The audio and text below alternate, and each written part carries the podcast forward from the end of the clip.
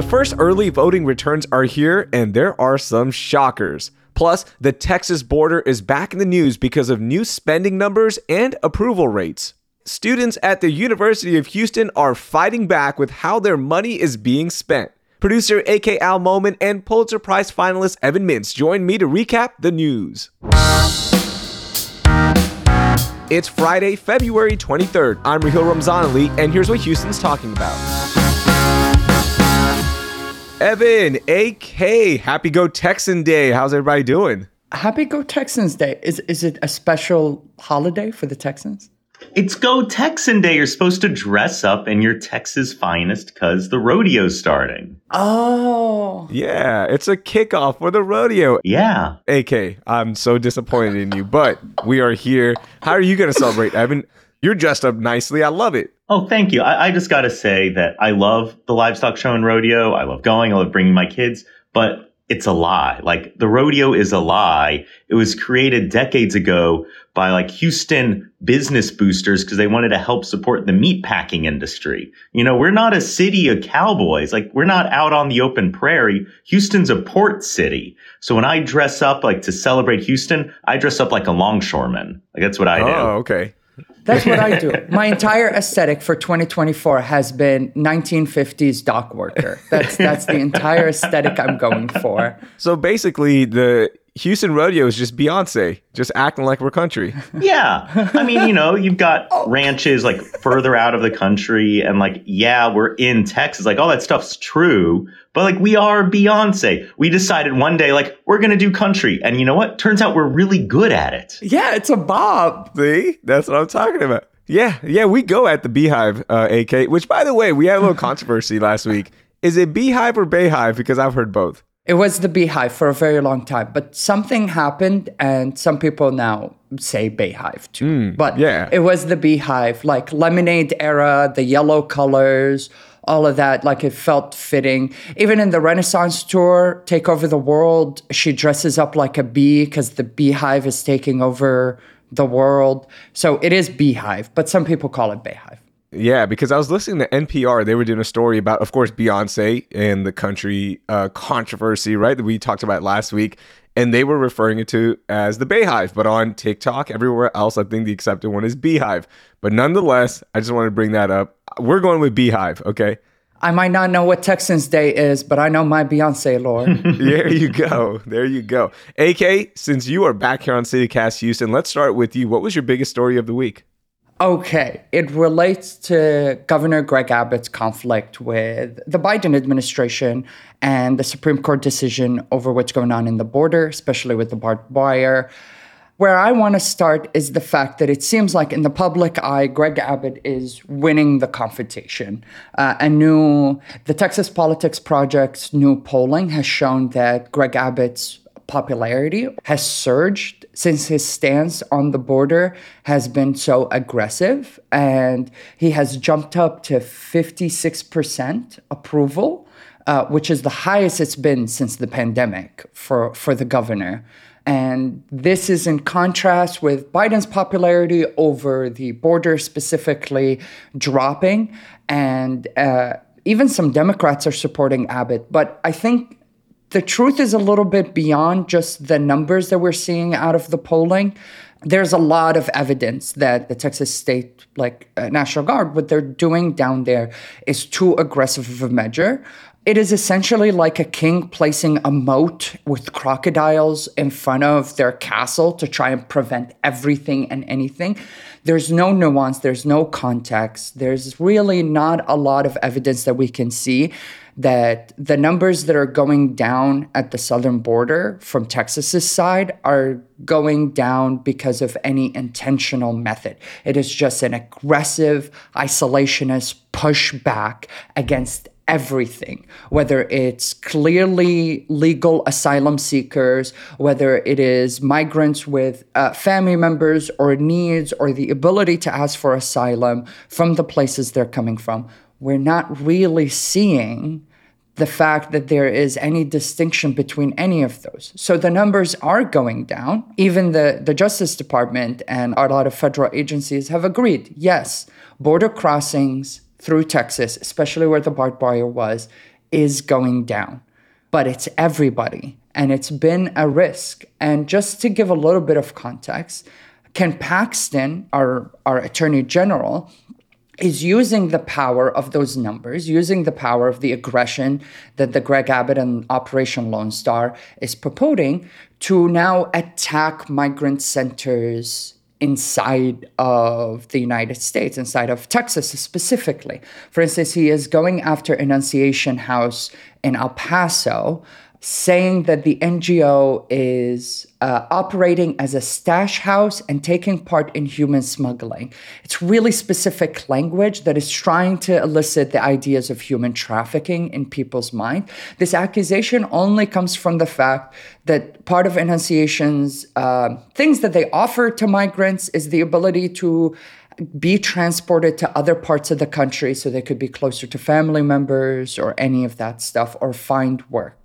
This is to me the biggest issue is the partisan language that gets used and then in reaction what Democrats use is partisan language as well. Yeah, that language has always been something we've talked about and it's just creating so many sparks, right? And it's creating so much unnecessary drama and it's playing out in a way that we shouldn't see it play out, right, Evan?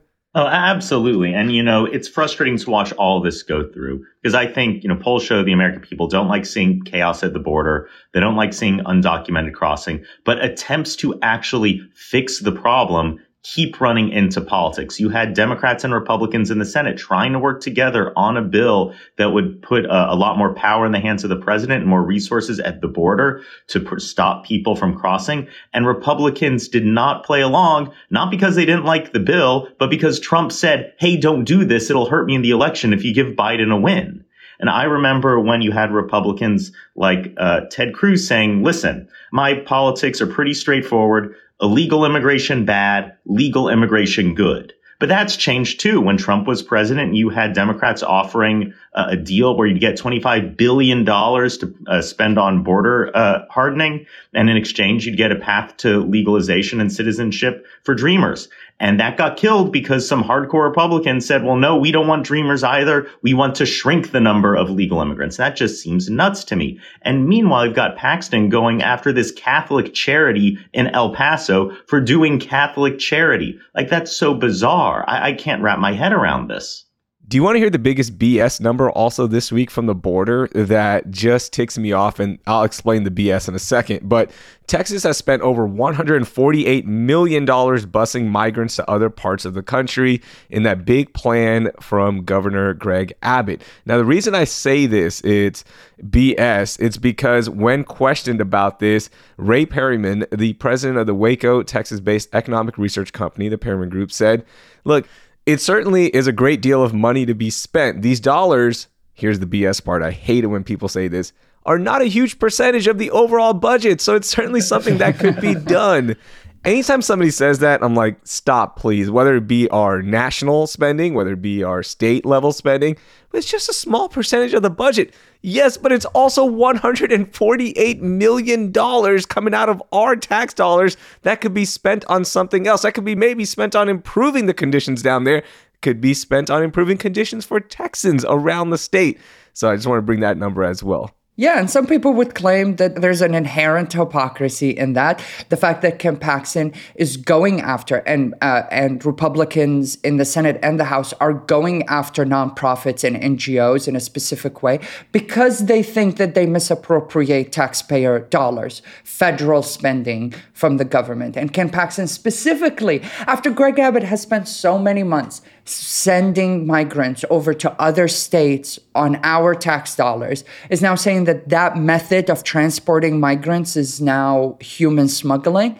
They want to have their cake and eat it too constantly. Republicans in the state want to have their cake and eat it too. They want to say that they're standing for something while at the same time committing the same type of gray area stuff that they accuse Democrats of constantly doing, and then they hide behind the shield that they are standing up for something bigger than themselves.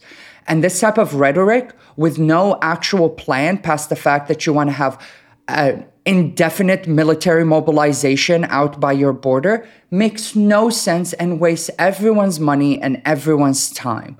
people have been dying at the border. That mom and her and her kid who drowned at the crossing, it's like we're now playing with human life at a really severe level. Perfectly said there. We will keep our eye on this, and it's a story that we've talked about a lot, and we will continue talking about here on CityCast Houston. Evan, let's get to you. What's your biggest story of the week? Oh, the biggest story of the week is that early voting has started in partisan primaries, and we have some really interesting polling from the University of Houston's Hobby School of Public Policy. Let me run through some of these numbers. Lizzie Fletcher has a commanding lead over Pervez Agwani in the Democratic primary for the 7th Congressional District, 78% to 11%. This race has gotten some national coverage. I think folks thought it was competitive because uh, Lizzie was being hit for being too moderate in a recently redrawn district that went from swing to deep blue.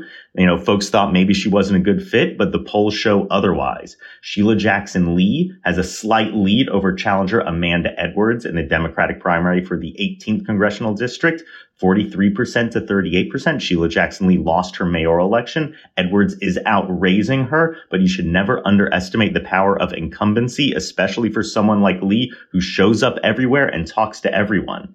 In the crowded Democratic primary to replace Mayor Whitmire in the Texas Senate, we've got a close top three. Molly Cook at 18%, State Rep Jarvis Johnson at 18%, and Todd Litton at 14%. And Shawn Thierry, who's been hit by her fellow Democrats for anti-LGBT votes and rhetoric, is still leading in her primary over Lauren Simmons, 40% to 18%. That's pretty big. But here's the bombshell. Sean Teare leads incumbent district attorney Kim Ogg 59% to 21%. That is huge to see an incumbent going down like that, especially given that four years ago, Ogg had no trouble winning over her challengers. So what's been going on? Well, there's been a lot of huge news reports on Ogg. Most recently, the Houston Chronicle reported that she failed to bring charges against former Harris County Republican Party Chair Jared Woodfill for stealing from his clients, allegedly, and none of her excuses have really made any sense why charges weren't brought. There's also been the story about how she surreptitiously hired Rachel Hooper, a state Republican lawyer, to help investigate County Judge Lina Hidalgo. There have also been questions about how she changed the intake process that's led to bad cases being charged and she flip flopped her position on misdemeanor bail reform, though admittedly that happened a while ago. But after a while, all these stories start to build up and the Democratic voters who brought her into office are pretty disgruntled. And so we're going to see what happens on election day. You know, it's the only poll that really matters, but numbers like this are shocking. I've been having this conversation a lot. There's always, whenever we get into an election, there's this hope that things are going to swing so massively and somehow a big portion of the state or the major cities are going to flip something. But it seems like from the polling you're giving us, Evan, it seems like the truth seems to constantly be that most, even Democratic Texans, feel like a moderate strategy works a lot better for their interests than to somehow, even when the districts have been redrawn to their side, to go explosively progressive. I think Whitmire was like pretty big piece of evidence uh, winning the mayoralship being such a moderate, being described by a lot of progressives as like a center right guy. But I feel like the appetite seems to be for like a moderate representation and not pushing too hard. Do you feel like that is that is kind of the sentiment? I think that a lot of voters are moderate. I think that's part of it. Uh, you know, Texas is still a Republican state, and even the Democrats are probably further to the right than Democrats in other states. And this idea that if you just get out there and gin up turnout, there's a whole bunch of secret progressive voters out there. I just don't think that's necessarily true. And I think the massive turnout we had in 2020 uh, showed that because you know you had so many voters. I heard Democrats saying they expected to win just when you hit that number. Turns out a lot of uh, people who don't usually turn out are Republicans too. Uh, but even in the Democratic primary, I think in that Lizzie Fletcher race, something that you got to point out is, that Pervez uh, has not been a good candidate. He's had his own scandals, sort of anecdotally and a personal level. He sometimes rubs people the wrong way. You know, Lizzie Fletcher tries really hard to be sort of low drama, uh, you know, not to pick fights, you know, and when they do happen, she tries to stay out of it. And she's got a whole lot of people on her side because of that.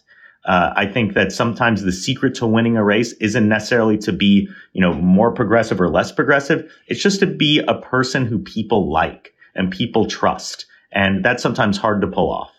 And don't forget, election day is coming up March 5th, but you still have time to vote in early voting time. So get that done. Get out there right now. Don't wait. The lines are super short. So, you know, go knock that out while you have some time. Okay, my biggest story of the week, and I'm going to quickly run through this.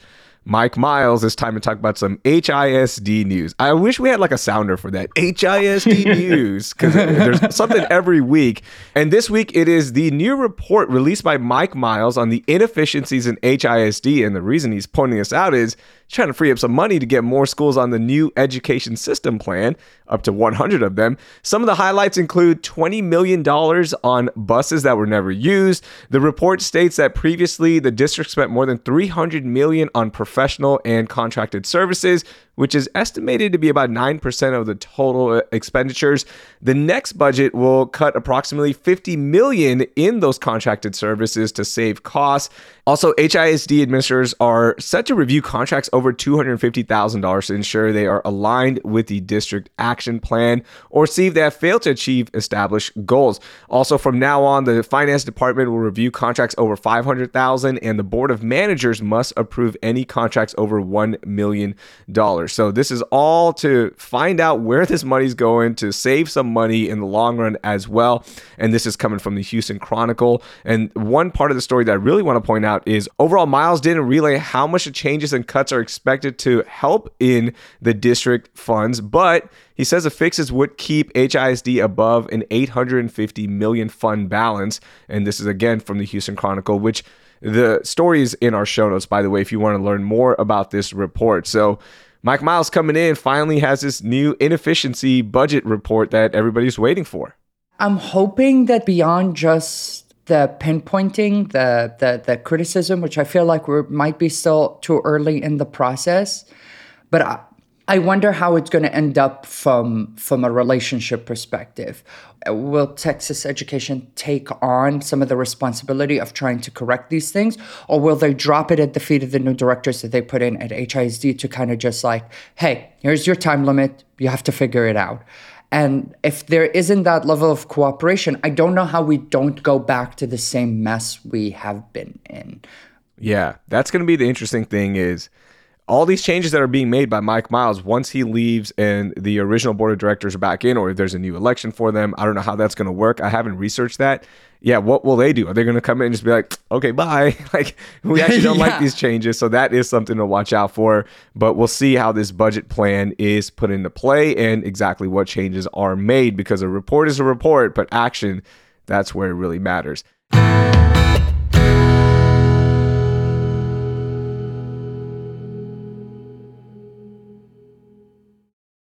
AK, let's get to your most overlooked story. I think the housing crisis in general has been has been one of those things where uh, where it ebbs and flows in importance in a lot of ways, but it seems like the Whitmire uh, City Council is trying to take a major step. Uh, they just approved or supported the the proposal of 17 affordable housing uh, projects that the 17 developers are essentially going to be vying for that tax credit cut that I think it's 9%. Uh, this is interesting because on most years, city council only approves about seven or eight of these projects. Uh, there have been projects that dropped, so it's not like a kumbaya, everyone gets a little piece of this pie type of thing. A couple of projects has dropped because of the rigorous metric that city council has used to kind of weigh who gets their support specifically. And it seems like the formula dwindles down to Goldilocks, uh, the perfect type of porridge. They claim that affluent neighborhoods have too much density in them, and so they're not conducive for big affordable housing projects. And low income neighborhoods uh, don't have enough of the amenities to produce it. Uh, and so they have to really pinpoint in these middle areas, these open areas that can have these affordable housing projects. So a couple of projects in Kingwood dropped uh, off, and then District C and G apparently have no development projects in them because they're two of the most affluent ones. I don't know if this strategy like will will will prove to be successful because you're really hammering in or you're really fixating on a very specific subset. of the economic pie of neighborhoods in Houston and in the Houston metro area. And it leaves out other areas from getting any development. Building any houses right now will will allow us to kind of have people be able to move in, add to the economy, regulate things. But uh, yeah, so it seems like that's, I feel like that's very overlooked that we're just looking at this like Goldilocks formula and whatever can fit into that peg is the thing that will get the biggest support. Evan, I know you have thoughts on this one.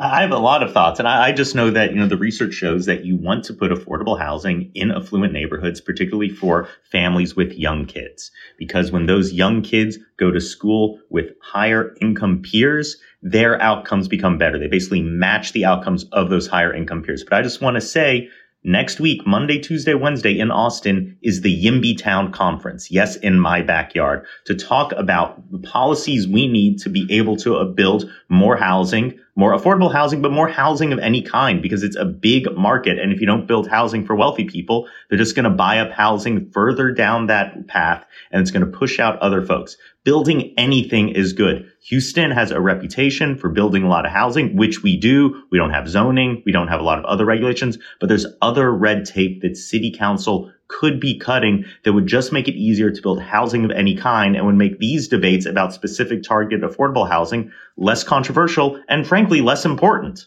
Evan, what are some of the red tapes? Parking minimums, we don't need them. The city requires new housing in certain neighborhoods to have a certain number of parking spots. If you don't want parking spots, you shouldn't have to build them. Setback requirements, you have to put any building 25 feet back from the street. That's a whole lot of wasted space. Even in new transit oriented development places, it has to be 15 feet. Maybe you don't want to build your home like that or your business like that. You shouldn't have to.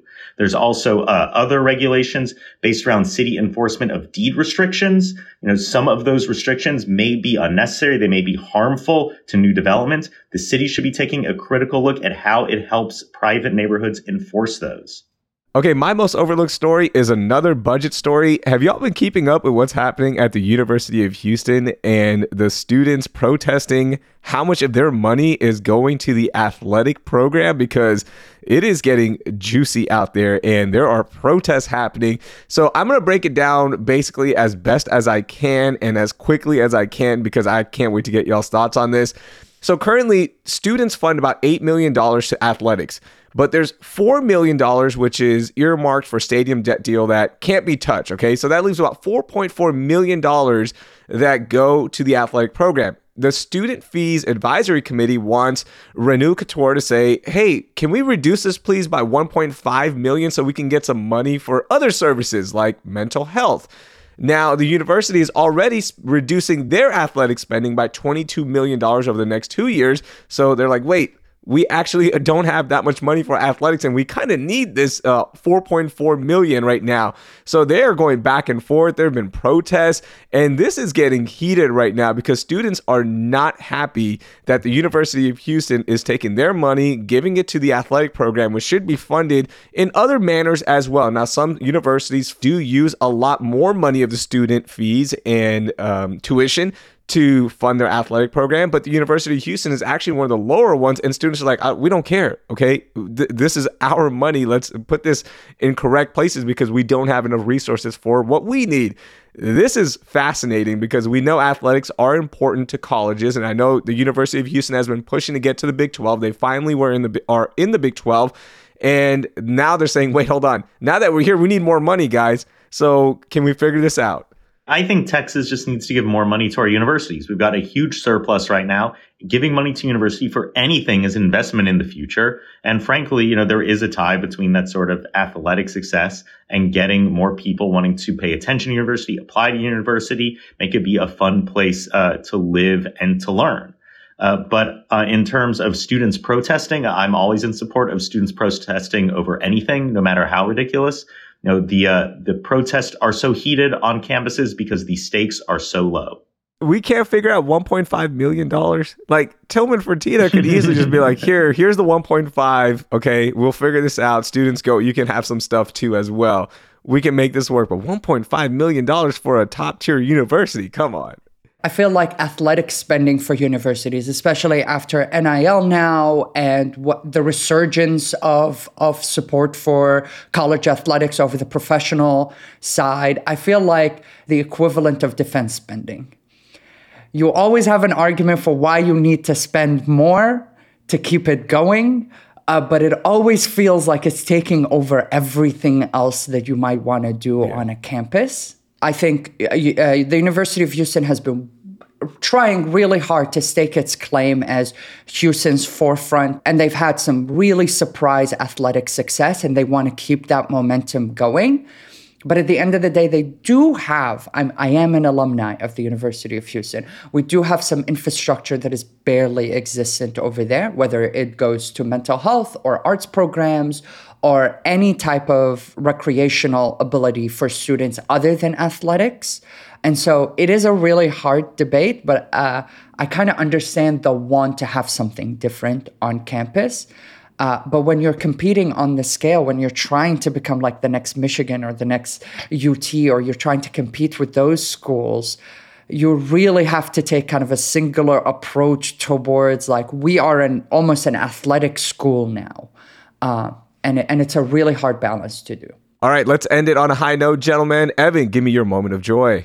My moment of joy is one of karma. The gods of urbanism are a vengeful lot in Houston this week. Mayor Whitmire's plan to tear out safe street design at Washington Houston has been plagued by a broken water main and a gas leak. Mm. What's next? Frogs and locusts, I bet. but really, this shows why you need to have a little bit of a neighborhood conversation. You need to have some planning before you spend any money ripping out something that we already spent money to install. This whole thing seems like a big kerfuffle, and I hope that Mayor Whitmire, whom I've generally supported, you know, learns his lesson from this. Yeah, it's wild how this has worked out so far in that first major move and everything's going wrong. this is the pettiest moment of joy. oh man. AK, how about you? What's your moment of joy? My moment of joy is that recently I've had a real nice taste for uh, the fine dining experiences in Houston. And I feel like a lot of chefs are doing some really incredible work in Houston, and it deserves to get a little more recognition. From Tatemó to Lucille to Xochi, I have been really enjoying the experience of seeing people bring their ethnic uh, cuisine. And Xochi has been my most recent experience. And I just want to prime you all that I know it sounds gross, but I promise you it's really good. A lot of Xochi's items, and they have it split off in a separate menu, have insects in them. And so that is that is a, a part of Latin cuisine that I think it's really brave to try and bring it to Houston, a place where Tex-Mex is so dominant. Uh, and it's been successful. When we went, the entire restaurant was full. Xochi's always on the top like lists of restaurant in the city. Their ant Mole on their ribeye steak is fantastic. I totally recommend it. It's a great experience. So give it a try. I like that. Can we just Tex-Mex all the insect recipes? Like, let's just get some fried grasshoppers, throw some queso on it. Woo! Yeah, let's make a Tex-Mex. That's the way to do it. Now that sounds really good. And uh, look at you, Mr. Fine Dining. Ooh, the top, the mm-hmm. one mm-hmm. live differently, Evan. Yeah, no, that's some nice stuff. I'm eating, you know, fish sticks and mac and cheese over here. Okay, okay. What type? It's a once in a. Okay, okay. you know we're teasing. I feel you. called down. Yeah. Yeah, no, no. Those are good restaurants. okay, my moment of joy. I know we don't like lists because lists are just clickbait at times, but the company Apartment List named Houston as the fourth best city for black professionals, taking into account factors like business environment, which we came in at number three, community and representation, which we came in at number four, economic opportunity, which we came in at number 10. And here's the one that is not good housing opportunity, which came in at number 21. So we were named a uh, number four cities ahead of us. DC was number one, Atlanta was number two, San Antonio came in at number three. So a little less than half, which is about 44% of all Black Houston households, are spending over 30% of their income on housing, which has increased 2% since 2019. And that's regarding that number 21 finish in the housing opportunity category. Here's another stat that I want to talk about. The community is well represented in some critical occupations. 20% of teachers are black, as are 21% of doctors. Houston is also home to one of the great HBCUs, Texas Southern University, which helps the job market when the median black income is several thousand dollars above average. So, really cool to see that. Good to see that, you know, we are number four, but you know, there's always room for improvement. But good to see that we are doing okay right now when it comes to black professionals. Yo, that's dope. AK Evan, that was a lot of fun. Enjoy the rest of your Go Texan day. And next week, Rodeo Week starts here on CityCast Houston. We've got a lot of great episodes. I'm so excited for y'all to hear it. Shout out to our sponsors, Tecovas, for Rodeo Week next week. And you've already seen my pictures on Hey Houston. If you haven't subscribed and go find those pictures, you see me all decked out in Tecovas gear. So I'm pumped. It's going to be a lot of fun. Evan, AK, enjoy the rodeo if you're going. And thank you for joining us. Thank you. Oh, I'm going. Talk to y'all next time.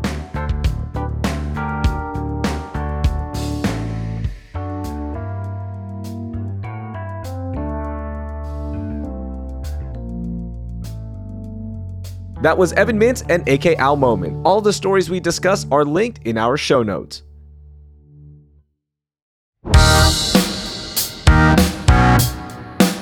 That will do it for this week here on CityCast Houston. Our producers are Carleon Jones, Lizzie Goldsmith, and AK AL-Moumen.